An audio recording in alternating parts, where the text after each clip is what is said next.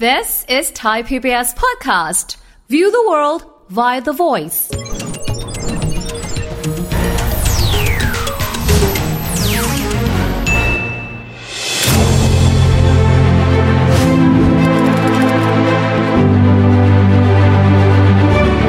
มาถึงปี 2526 2527 สมัยรัฐบาลเปรม ครับ ก็เกิดมีแนวคิดใหม่ขึ้นมา ซึ่งมันมีผลตกทอดถึงปัจจุบันนี้ เราให้โรงงานน้ำตาล ตอนนั้นมี 46 โรง โรงงานน้ำตาลพวกนี้ก็รวมตัวกัน พอขายแล้วเนี่ย 70%ให้ชาวไร่อ้อย 30%โรงงานเอาไป เลยออกเป็นพระราชบัญญัติอ้อยและน้ำตาลปี 2527 ครับ รับรองการรวมหัวกันระหว่างชาวไร่อ้อยและโรงงานน้ำตาล ครับ เขาก็เลยแบ่งสิ่งที่เขาขายทั้งก้อนเนี่ยนะ ปีโควต้ากอโควต้าขอโควต้าขออโควต้ากอก็คือว่าเป็นโควเป็นปริมาณน้ำตาลทรายที่ขายในประเทศ ขอกับคอขายต่างประเทศ ถ้าจะให้น้ำตาลขึ้นถึง 11 บาท 13 บาทเนี่ย น้ำตาลที่ปล่อยในประเทศเนี่ย ต้องปล่อยอย่ามากนะ แล้วมามาตกลงกันต่อไปว่า โรงไหนจะปล่อยเท่าไหร่ ก็เนี่ยเหมือนโอเปกไงานที่มันจัดสรรนั่นแหละมันทำเหมือนกันเลย ครับอาจารย์ ตกลดราคาน้ำตาลทรายในประเทศ ก็เราก็กินกันจน13 บาท ในขณะที่ต่างประเทศ 5 บาทมั่ง ไม่ได้เป็นไปตามตลาดโลกบราซิลที่เป็นผู้ผลิตน้ำตาลและแข่งกับประเทศไทย เขาก็บอกว่าเฮ้ยแบบนี้ไม่แฟร์ไม่เขาก็ไปร้อง WTO ว่าเป็นการค้าที่ไม่เป็นธรรม โอ้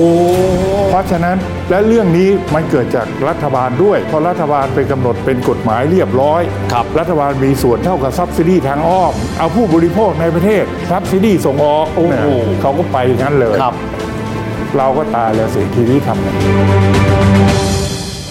ในที่สุดพอดีเลยตอนปี 50 เศษเศษ ครับ ๆราคาน้ำตาลตลาดโลกมันสูงขึ้น อืม รัตวิทย์โรงงานน้ำตาล ชาวไร่อ้อย พรราคาน้ำตาลตลาดโลกสูงขึ้น บอกให้เราเลิกก็ได้ว่าไอ้โควต้ากอเนี่ยบราซิลก็กดอยู่บิวเดวิทิวกดอยู่เลิกเลย โอ้ ก็เลิกโควต้ากอประเภทที่บอกว่ามาขายในประเทศ บริโภคภายในประเทศ เอออก็ปล่อยให้ดูเสมือนว่าภายในประเทศนั้นเสรี อ๋อ ถ้าเสรีก็จะคนในประเทศก็จะกินน้ำตาลราคาสูงไปตามต่างประเทศ ตามตลาดโลกละ อ่า เพราะไม่มีโควต้ากอไก่ขอไข่ขอควายแล้ว อ่าแล้วก็ถ้าเกิดราคาน้ำตาลในประเทศ มันไม่สูงตาม มันก็จะมีคนส่งออกหมด ในที่สุดราคาข้างในก็ต้องสูงตามต่างประเทศ เพราะฉะนั้นโรงงานน้ำตาลก็ดี ชาวไร่อ้อยก็ดีแฮปปี้เลย เลิกระบบนี้ เลิกระบบไอโควต้ากอที่ขายในป อ่า ระเท ค ศ รับ รวมมาเป็นกองเดียวกันละ พอหลังจากนั้นมันมีอยู่ช่วงหนึ่ง ราคาในประเทศก็เริ่มแข่งขันกัน แล้วมันก็ตกลงมาบ้าง เพราะมีการแข่งขันถูกไหมครับ ครับ จะไปสูงเหมือนเก่ามันคงยา ค ก รับ ก็ตกลงมาบ้าง แต่โรงงานพอลงหัวกันและได้เรียบร้อย ครับ คิดได้ว่าเขาทำไง เขาก็กลับไปหัวกันใหม่ ถึงแม้ไม่มีกฎหมายรองรับ ไม่มีโควต้ากอ แต่เขาก็พยายามทำให้ราคาให้ปริมาณน้ำตาลที่ออกในตลาด อย่ามาก ราคาจะได้ขึ้น โอ้โหคือตรึงการผลิตไว้ ตรึงการผลิตไว้ มันก็เลยขึ้นไป 17 บาท 25 ตังค์18 บาท 25 ตังค์อยู่ช่วงหนึ่ง ก็เลยขึ้นไปใหม่ ครับ เพราะผลจากการหัวกันเก่า มันเลยชินในการที่จะหัวกันใหม่ พูดง่ายถึงแม้จะไม่มีโควต้ากอขอคอแล้ว แต่ในทางพฤตินัย อาจารย์มองว่าสามารถที่จะคัวกันต่อไปได้ ถูก ครับ เขาก็เลยหัวกันต่ออคราวนี้ก็มาถึงจุดที่ดรวิทย์ถามเมื่อกี้นี้ว่า แล้วปัจจุบันนี้เวลาราคาต่างประเทศมันสูงขึ้น ครับ มากๆเนี่ยแล้วในประเทศมันจะทำไง ครับ ในประเทศเนี่ย ตอนนี้เขาไม่ให้อำนาจคณะกรรมการอ้อยและน้ำตาลไปกำหนดราคาในประเทศ ไม่ให้นะ ไม่ให้แล้วนะฮะ ไม่ให้แล้วกฎ ให้เป็ ห น มาย ไปตามกลไกตลาดอย่างนั้นนะ ถูกกฎหมายกฎหมายแก้แล้ว ครับ ไม่กอนเนี่ยไม่สามารถจะกำหนดราคาน้ำตาลในประเทศได้ แต่เขาอ้างว่า คงต้องกำหนด ไม่อย่างนั้นแล้วเนี่ยเราจะมาคำนวณราคาอ้อยเบื้องต้นไม่ได้ ราคาอ้อยเบื้องต้นคืออะไร ครับ ก็คือ อีตอนที่กลับไปพูดถึงไอ้เจ็ดสิบสามสิบ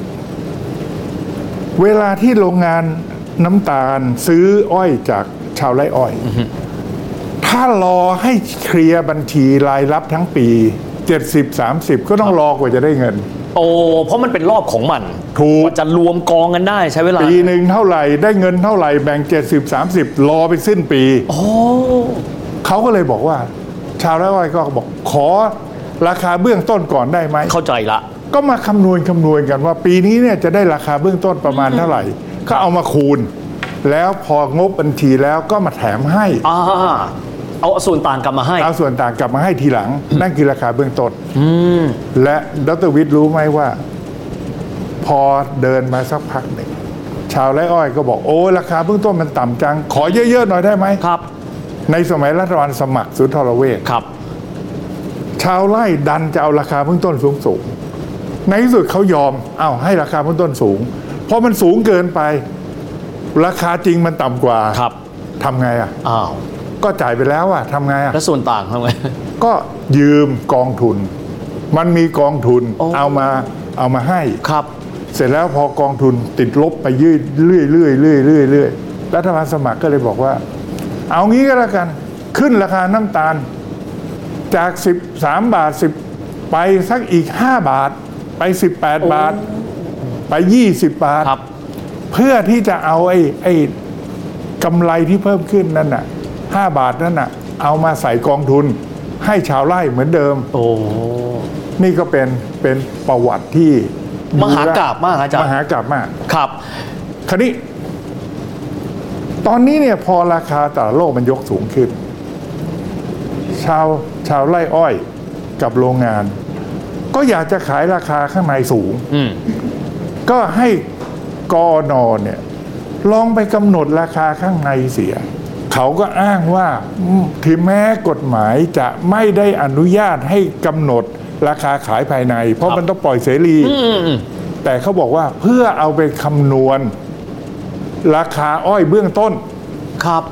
เขาก็เลยกำหนด 19 บาท 20 บาท ครับ พอกำหนดราคาที่ตรงนั้น ทีนี้ก็เท่ากับว่าเป็นธงว่าโรงงานน้ำตาลทั้งหลาย ซึ่งตอนนี้มีอยู่ 50 กว่าโรง ก็เอาน้ำตาลเนี่ยดึงน้ำตาลที่ขายในประเทศให้มันน้อยลง ราคาก็จะขึ้น ครับ เป็นความโชคร้ายของรัฐบาลนี้เข้ามาพอดีตอนเหตุการณ์เช่นนี้ ครับ พอราคาน้ำตาลขึ้น ก็มีคนร้องกระทรวงพาณิชย์ก็มองในมุมของผู้บริโภค ครับ ว่าอ้าวถ้าอย่างนี้ผู้บริโภคก็แย่สิ อ่า เพราะเป็นสินค้าพื้นฐานที่เราต้องกินต้องใช้ อ่ากระทรวงพาณิชย์ก็เลยบอกว่า จะกำหนดราคาควบคุมราคาน้ำตาลทรายในประเทศ ครับ ให้เหลือ 19 บาท 20 บาท โรงงานน้ำตาลกับชาวไร่อ้อยก็บอกว่าไม่ได้ อืม ถ้าไปกำหนดราคาควบคุมโดยกระทรวงพาณิชย์ แล้วคนมันจะคนมันก็ไม่ยอมก็จะขายต่างประเทศหมด ครับ คนข้างในก็ไม่ได้กินสิ อ่า หรือ เพราะราคาข้างนอกจูงใจมากกว่า ถูก ส่งออกดีกว่าขายข้างในทำไมถูกขนาดนั้น ใช่ แล้วคุณเป็นราคาควบคุม คุณไปตั้งไว้ว่าใครขายเกินนี้ผิดกฎหมาย มันก็เกิดตลาดมืดคำว่าตลาดมืดก็คือว่าดรวิทย์ไปถามว่า ที่ชั้นเนี่ยมีน้ำตาลไหมไม่มีหมดแล้ว ครับ มาหาร้านโชห่วย ร้านโชห่วยบอกก็ไม่มีแต่ซื้อหลังร้านเอาไหม เข้าใจละครับ ราคาก็ต้องสูงกว่านี้ ครับ คาตลาดมืดมันก็จะเกิด อืมอืม นี่คือความโชคร้ายจริงๆของรัฐบาลที่เข้ามาตอนที่ราคาน้ำตาลสูงขึ้น ครับ และ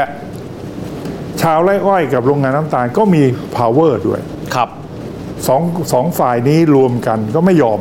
เมื่อสักครู่อาจารย์บอกว่ามีระบบ 70 30 เกษตรกรได้ถึง 70 ฟังแล้วมันน่าสนใจนะอาจารย์นะ เกษตรกรก็จะมีชีวิตที่ดีขึ้นอ่ะผมมองแบบนี้ กับสินค้าเกษตรอื่น เช่นข้าว ใช้วิธีแบบนี้ได้ไหมอาจารย์ เพราะว่าเขาจะได้ได้เงินเนี่ยเจ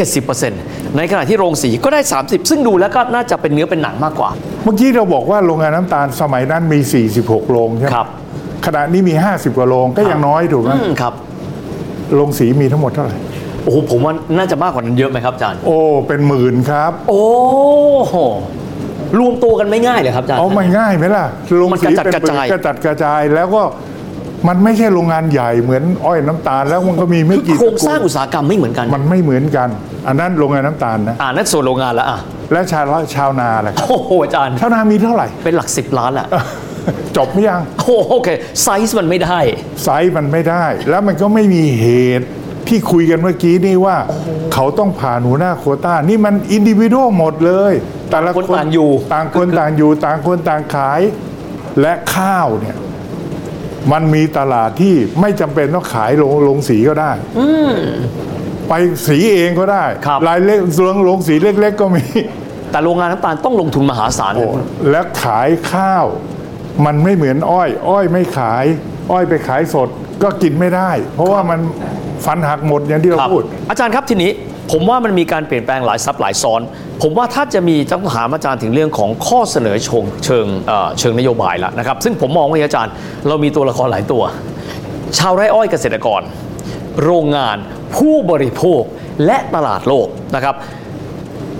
ข้อแรกก่อนวัตถุประสงค์ถ้าเราต้องมีการปรับโครงสร้างเพื่อให้เป็นประโยชน์ ผมต้องใช้คำว่าประโยชน์อะเพื่อใคร เพราะมันมีหลายส่วนถูกไหมอาจารย์ อาจารย์มองว่าจุดเริ่มต้นเลยเราควรจะมองเรื่องเกี่ยวกับความสับสนโอลหมานของโครงสร้างราคาน้ำตาลนี้ยังไงก่อนครับอาจารย์ คือตอนนี้ชาวไร่กับโรงงานน้ำตาล รวมตัวกันได้ อืม ผู้บริโภคเดือดร้อนก็คือเสียเปรียบมาโดยตลอด อ่าครับ อืมอืม และตอนเสียเปรียบมาในขณะที่ราคาต่างประเทศต่ำเราก็กินแพง ครับ แต่ขณะนี้ราคาต่างประเทศแพง เราก็ทำท่าจะกินกันแพงต่อไป ครับ ถูกไหมครับ อันนั้นคือระบบในปัจจุบัน ครับ ผมคิดว่าสิ่งที่รัฐบาลโดยกระทรวงพาณิชย์คิดจะคุมราคา ก็จะเกิดปัญหาอย่างที่พูด ครับ น้ำตาลจะหนีออกต่างประเทศ อืม หรือขายขายภายในก็ขายแบ็ k มาร์เก็ตขาย ครับ ตลาดมืด ถูกไหมครับ วิธีการมันมีอยู่สองอัน อันที่หนึ่งใช้น้ำยอกน้ำบก เรากำหนดราคาน้ำตาลในประเทศ และบอกให้โรงงานน้ำตาลกับชาวไร่อ้อย ที่รวมตัวกันได้ดีเนี่ย คุณต้องจัดสรรโควต้าขายในประเทศในราคานั้นให้ได้ อ๋อ เพราะในอดีตตอนราคาต่างประเทศต่ำ ราคาข้างในคุณยกสูงได้ ครับ โดยที่คุณขยับปริมาณให้มันน้อย อืมอืมอืม ใช่ไหมครับ ครับ และเขาสามารถกันไม่ให้ไม่ให้คนที่จะส่งออกต่างประเทศที่ราคาต่ำมาขายในประเทศเขากันได้นะเขามีปัญญาที่จะแบ่งโควต้ากอและขายแพง ครับ แต่ที่ส่งออกต่างประเทศโควต้าขอโควต้าขอเนี่ยขายต่ำเขายังกันไม่ให้ปริมาณเนี่ยไหลเข้ามาขายในประเทศได้ อ่าอ่า เที่ยวนี้มันกลับกัน ครับ คาต่างประเทศสูง เราให้คนกินไม่สูง อืม เขาก็ต้องมีปัญญากัน ไม่ให้ราคาไม่ให้ปริมาณออก อืมอืม เราต้องเราต้องเจรจากับเขาว่า ครับ ก็ระบบนี้เนี่ยเป็นระบบที่คุณสามารถควบคุมได้ทำไมคุณไม่ควบคุมล่ะถึงเวลานี้อันนั้นประการที่หนึ่ง ครับ อีกประการหนึ่งผมคิดว่ารัฐบาลเก็บภาษีส่งออกในยามนี้ โอ้ ยามที่ราคาต่างประเทศมันสูงมาก ครับ คุณจะขายต่างประเทศ และราคาภายในก็จะวิ่งตามถ้าปล่อยเสรี ครับ คนผู้บริโภคข้างในเดือดร้อนมากๆ ครับ คุณเก็บภาษีส่งออกทำให้ราคาในประเทศมันมันกดราคาในประเทศลง อืมอืม เพราะส่วนต่างรัฐบาลเอาไป ครับ รัฐบาลเอาไปไหนรู้ไหมครับ ใส่ไว้ในกองทุน ห้าโอเค เพื่อเสถียรภาพของราคา ครับ รัฐบาลสามารถจะกำหนดกันได้ว่า ราคาน้ำตาลขั้นสูงแค่นี้ ครับ ขั้นต่ำแค่นี้ ถ้าราคามันวิ่งอยู่ภายในขั้นสูงและขั้นต่ำรัฐบาลไม่ยุ่ง ไม่เก็บภาษีเอาส่งออก ครับ ปล่อยตามสบาย เมื่อไหร่ก็ตามที่ราคามันสูงเกินขั้นสูง เราเก็บเพื่อกดลงมา ครั ไม่ บ ไม่งั้นผู้บริโภคตาย แล้วเงินนั้นจะไปไหน ครับ เงินนั้นก็เอามาช่วยเวลายามที่มันน้ำตามันตกต่ำกว่าข้างล่าง คือเหมือนกับว่าอาจารย์จะบอกเรากำหนดเรนจ์ตรงกลางไว้ อะไรที่มันผันผวนเกินหรือต่ำจนเกินไป ถูก จึงก็เข้ามา อ่าถ้าสูงเกิน ครับ เราเก็บ ครับ ถ้าต่ำเกินเราแถม อ่า เพื่อเป็นการเสถียรภาพของราคา ครับ สามารถทำได้ครับ ครับ และไม่ต้องไปยุ่งว่าจะไปกำหนดราคา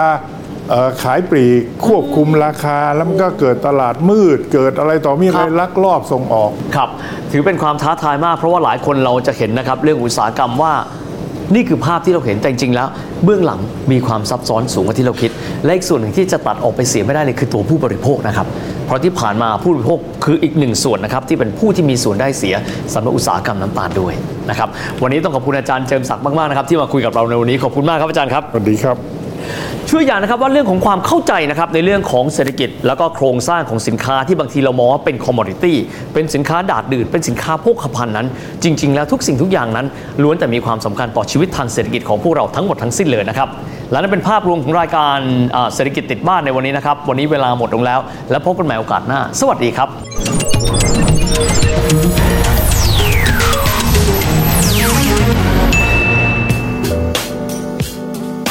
ติดตามรายการทางเว็บไซต์และแอปพลิเคชันของไทย PBS Podcast Spotify SoundCloud Google Podcast Apple Podcast และ YouTube Channel ไทย PBS Podcast Thai PBS Podcast. View the world via the voice.